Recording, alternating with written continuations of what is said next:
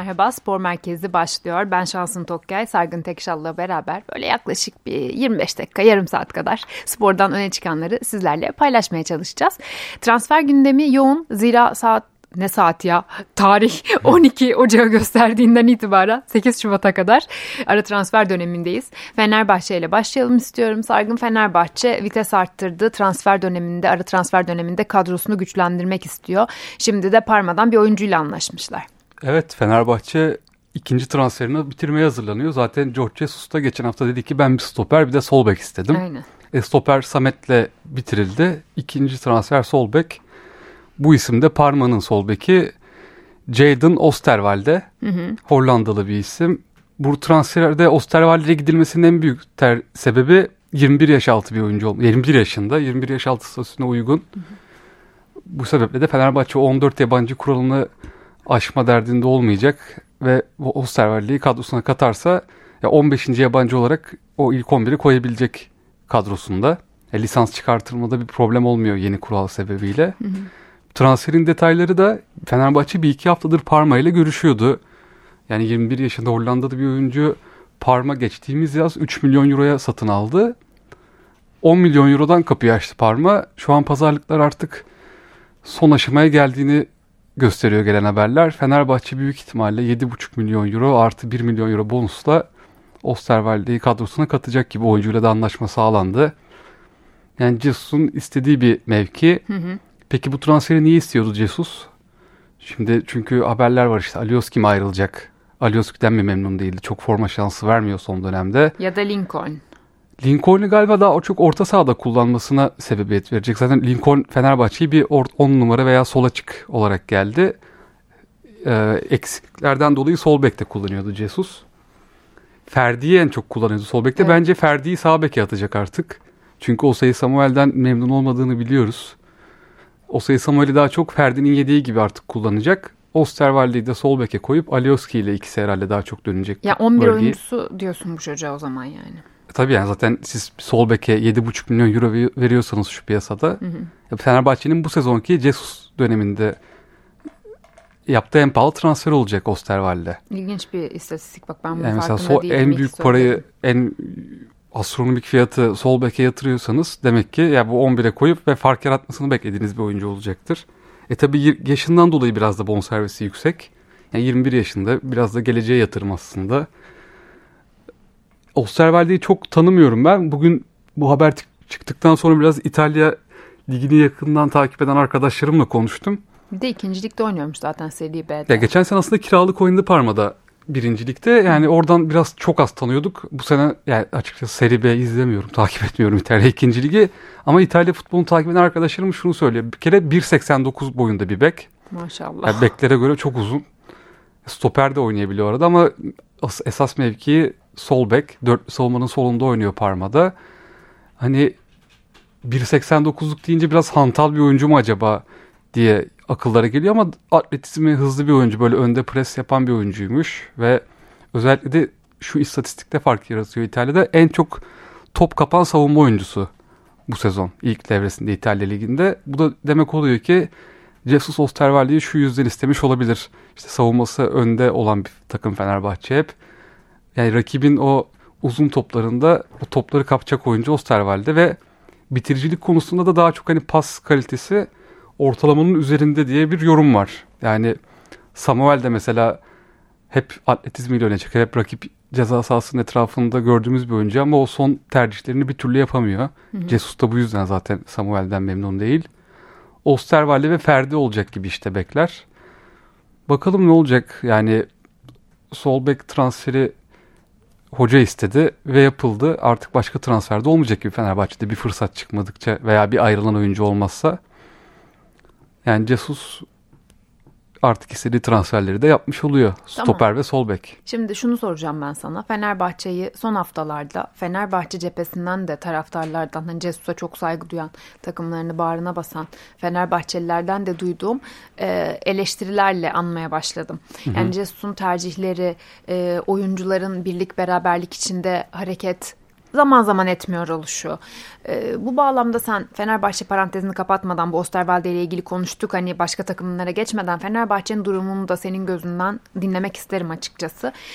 E, şampiyonluğun en büyük adayı olarak başladığı sezonda şu an 4 puan gerisinde Galatasaray'ın. Evet. Yani ve son iki maçını da kazanmasına rağmen taraftarlar hiç memnun değil. Evet. Derbiden sonra iki maç kazanıldı son dakikalarda Antep ve Ümraniye maçları ancak yani oyun bir ışık vermiyor. O sezonun ilk devresindeki tutku, planlı oyun yok. Bence en büyük sorun da Jesus'un forma adaletini kaybettiğine dair bir kanı oluşturması taraftarların gözünde.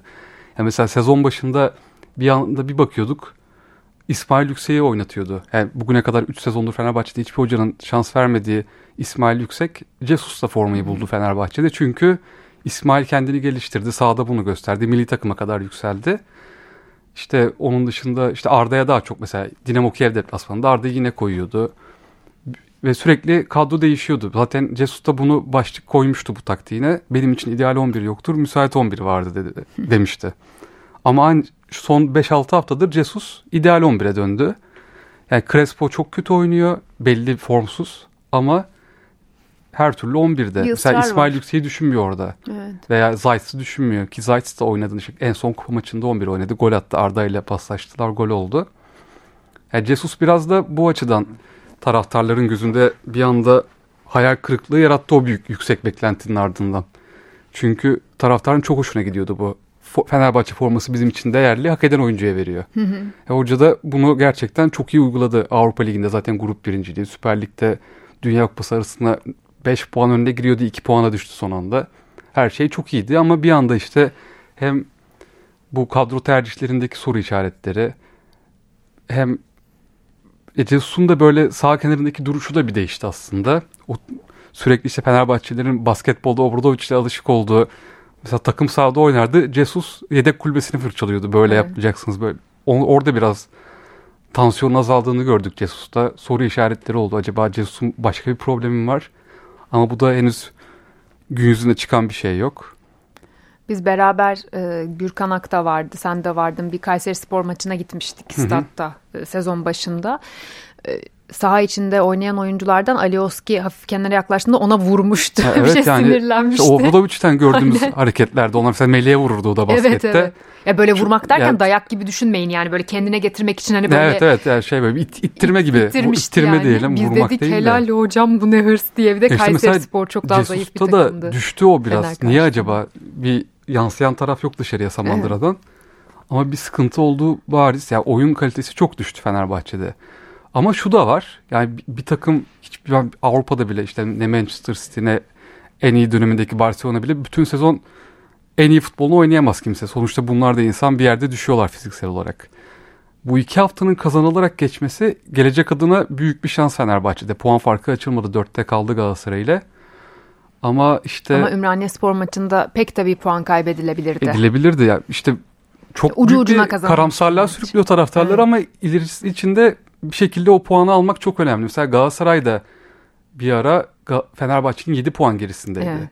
3 maç üst üste kazanamadı. İşte son dakikalarda Gomis'in golleriyle hep kazandı Antalya deplasmanı sezon başında. Mesela Galatasaray oradan çıktı doğru hamlelerle Okan Buruk'un hamleleriyle. İşte Fenerbahçe'de bu olacak mı? Ha, Jesus o dokunuşları yapacak mı? O motivasyonu var mı? Soru işareti o. Evet.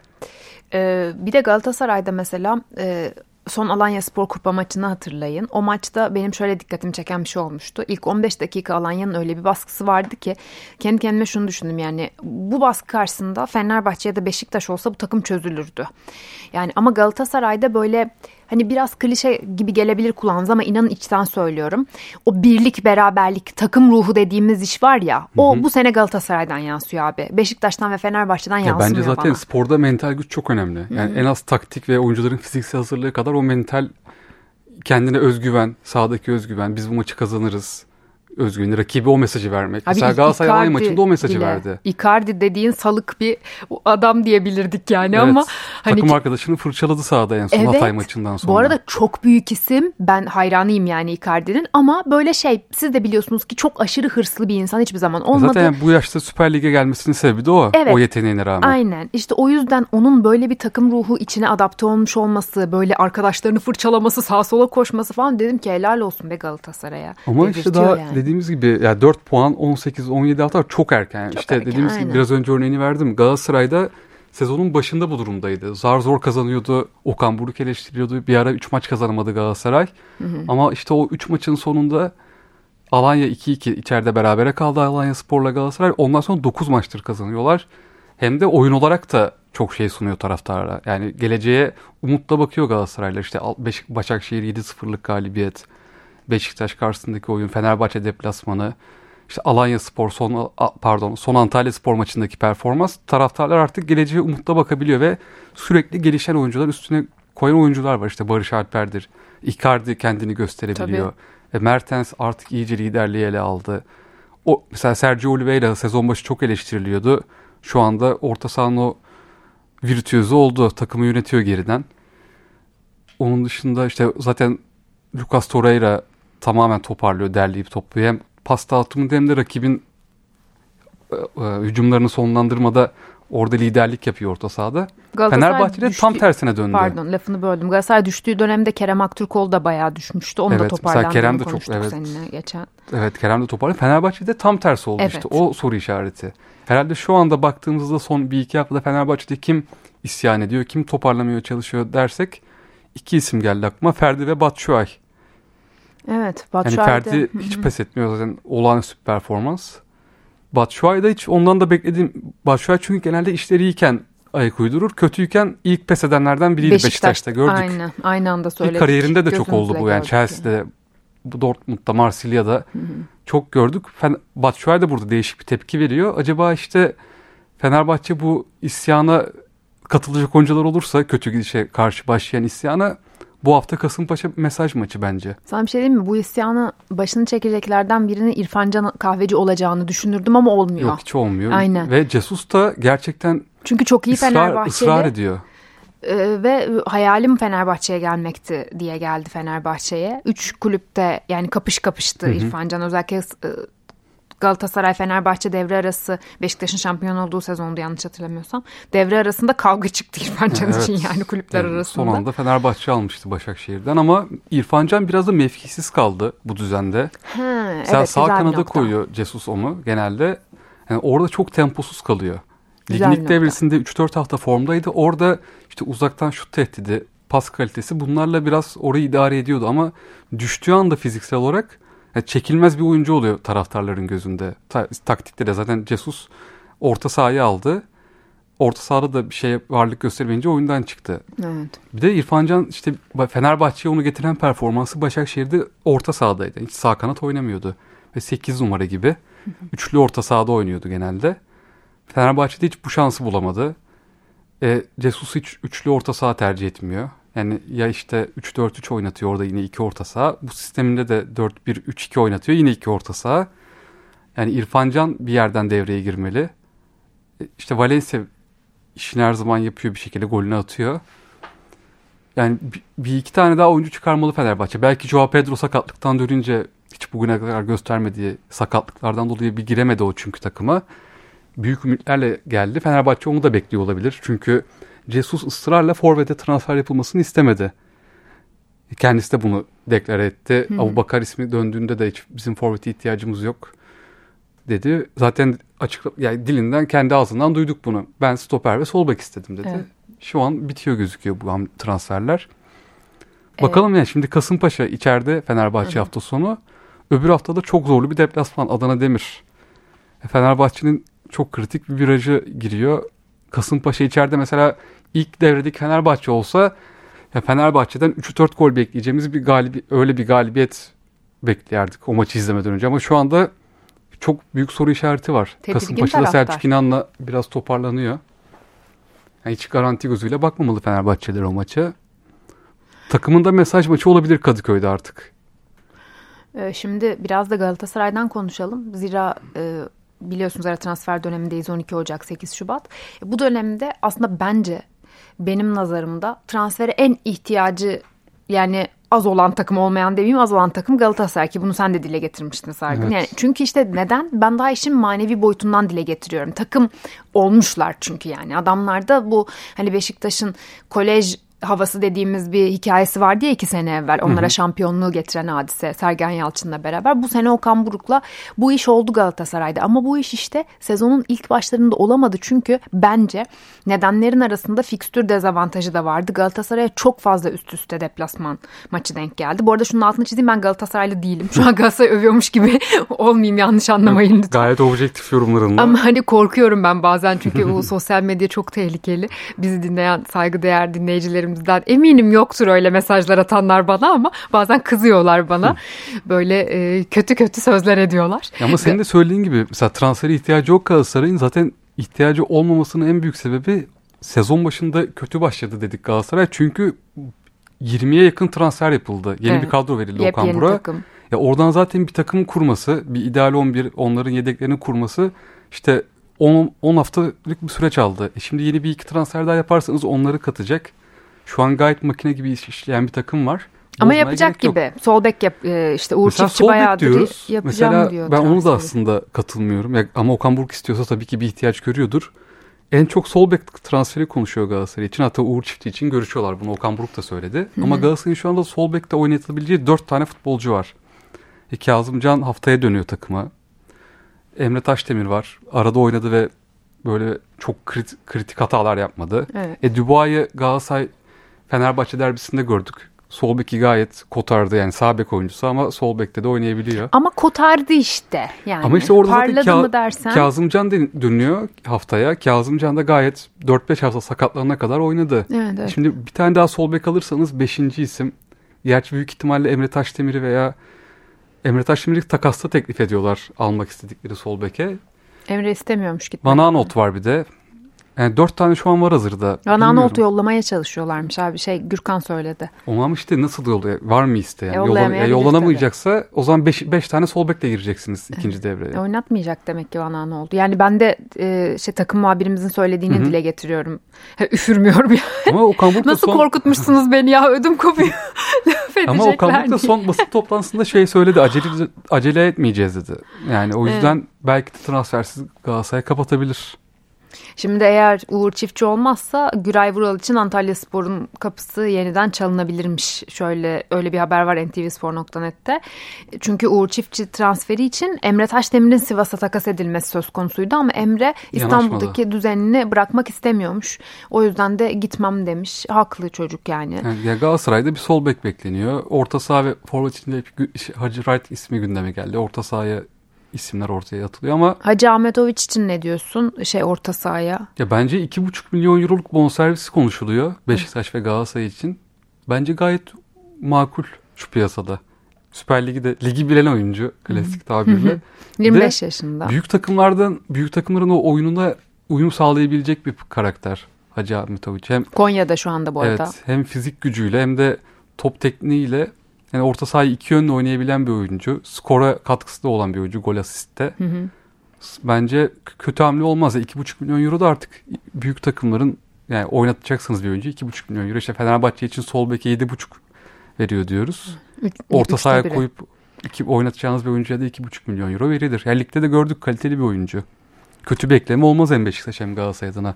Ama Beşiktaş için daha elzem bir oyuncu. Galatasaray'da orta saha çok var. Beşiktaş için şu an bence her şey elzem. Yani Beşiktaş'a geçtiğimizde evet, en çok ihtiyacı olanı isim var ki. E, Beşiktaş olarak görüyorum. Zaten Trabzonspor'un biraz koptuğunu düşünüyorum artık şampiyonluk evet, yarışında. Evet yani şu anda 10 ya, Beşiktaş da koptu. Var. Bakmayın da hani bence. Orada Beşiktaş'ta da bugün artık o yıllardır konuştuğumuz bir transferde son aşamaya gelindi. Kaan Ayhan. Evet şimdi Kaan Ayhan transferi bayağıdır yılan hikayesine dönmüş durumda.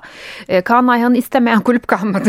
Evet. Ama Sassuolo bu e, hadisenin başından beri çok yüksek tuttu Kaan Ayhan'ın e, fiyatını. Yani kaçtı? 58 milyon euro istiyordu hep Sassuolo. Onu Geçen ama bir 6'ya 6'ya indirdi. En az 6 indirdi ama 6'da işte kulüp... kurtarmadı yani. Orada ama gerçekten takımı. Türk kulüpleri çok iyi bir artık birlik mi gösterdi? Sassuolo'nun bu politikasına iyi direndiler. Şimdi kiralamayla gelecek Beşiktaş'a. Şimdi Beşiktaş demişken ha e, Borini'den de bahsedelim istiyorum. Bugün Beşiktaş'ın Borini gündemi söz konusu. E, Fabio Borini'yi kadrosuna katmak istediğini öğrendik. Vavakars Fatih Karagümrük'le e, bu İtalyan oyuncu için görüşmelere başlamış durumda Beşiktaş. Evet. Bu arada önce Karagümrük'ten de bir açıklama geldi. Bir biz programa girmeden önce Mourinho ile ilgili transfer haberleri gerçeği yansıtmamaktadır diye ama biz bu açıklamaları çok görüyoruz transfer Buyur döneminde. buradan yak. Aynen.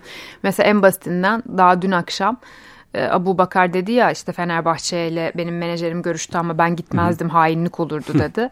Ondan daha beş gün önce Selahattin Baki ne Abu Bakar'ı biz ilgilenmedik istesek zaten alırdık demişti. Yani Mourinho'ya geleceksek bence Mourinho çok güzel bir ekleme olabilir Beşiktaş adına. Çünkü kanatta skor yapabilecek oyuncu ihtiyacı var. Çok bariz. Yani şu an Enkudu bunu yapamıyor. Redmond belki yavaş yavaş yapabilir ama ikinci bir oyuncu yok mesela. Yani kanatlara Tayfur'u atıyor. Tayfur biraz daha prese yönelik oynayan bir oyuncu. Skorer değil. Borini bu ihtiyacı tamamen karşılayabilir. İşte Gezzal'le döndüğünde mesela bir tarafta Gezzal bir tarafta Borini olabilir. Ya Borini bu sezon Süper Lig'de 18 maça çıktı. 12 gol 7 asist. Ya gerçekten çok iyi bir performans. Karagümrük'te sergiledi bunu. Ve kariyerli de bir oyuncu işte. Biz onu yani Chelsea'de futbol, Chelsea'de hatırlıyorum gençlik yıllarında. Milan'da izledik, Liverpool'da izledik. Hani büyük kulüpleri de bilen bir oyuncu. Kariyerinin bu döneminde yükselişte ya 31 yaşında ve kısa dönemli bir sözleşmeyle Beşiktaş'a ilginç bir katkı sağlayabilir. Bence Şenol Güneş onu çok güzel zaten görmüştür. İyi bir ekleme olacağını düşünüyorum ben Borini'nin Beşiktaş'a. Ya Gezzal reis lütfen artık dön gerçekten. Gezzal dün antrenmanlara başladı ama bu hafta sonu oynamayacak. Evet, büyük önce ihtimalle gelecek hafta hocam. ilk maç kadrosunda göreceğiz Gezzal'in ismini. Bu arada Beşiktaş şu anda dördüncü sırada puan cetveline baktığınız zaman. Evet. Hani ben şampiyonluk yarışından koptu derken mental olarak koptuğunu düşündüğümü söylüyorum. Yoksa Beşiktaş yani üç büyükler öyle arada 25-30 puan olmadığı sürece bence büyük konuşmayayım. Sen Trabzon'a koptu demedin mi? Bak, Ha, hayır, Beşiktaş'a Trabzon'a koptu dedim sonra bence Beşiktaş da koptu dedim. Ama bunu biraz artık Ben Beşiktaş'ın koptuğunu düşünmüyorum. ya yok zaten puanda kopmadı. Ya Ha, 10 tabii. puan var arada abi zaten. Ha, bir de 4 maçlık bir galibiyet serisi var. Ş- Şenol Güneş'in bir taraftarlara verdiği bir umut var isimli, Ama ismiyle. takım işte takır diyor yani. Dişliler tıkır tıkır işlemiyor. Ses geliyor yani Beşiktaş'tan. Evet ama işte bir iki hamleyle eğer Ki Abubakar çok transfer- önemli hamle Ya oldu Abubakar daha burada. devreye girmedi. Geçen hafta sonradan oyuna girdi ama daha Abubakar'ı ilk 11'de görmedik. İşte Abubakar geliyor. Gezzal gelecek. Dönecek bir de Borini inşallah. gibi bir hamle. Bir anda yani şu 2-3 maçı Beşiktaş galibiyetle atlatırsa transfer döneminin Yakalar sonuna bence kadar. o koptuğu Yani bence son bandı. Mayıs ayına kadar işin içinde olabilir. Ama şu 2-3 hafta çok kritik. Yani şu anda baktığınız zaman 10 puan fark var arada ama mental olarak Galatasaray çok ileride. Ee, Fenerbahçe'de zaten bu sezona başlamanın verdiği psikolojiyle yani tamamen Jesus'la başlamak işte kadro kalitesi bunların hepsi Fenerbahçe'ye o şampiyonluğun en büyük adayı title'ını verdiği için Fenerbahçe'nin de öyle psikolojik üstünlüğü var. Beşiktaş'ta çok çalkantıları oldu. Neyse Şenol Hoca ile bakalım neler olacak. Ben çok uzattım burada lafı o yüzden artık sen konuşamayacaksın Sargın çünkü Evet, vaktimizin sonuna sonuna geldik. Hadi görüşmek üzere iyi akşamlar. Hoşçakalın.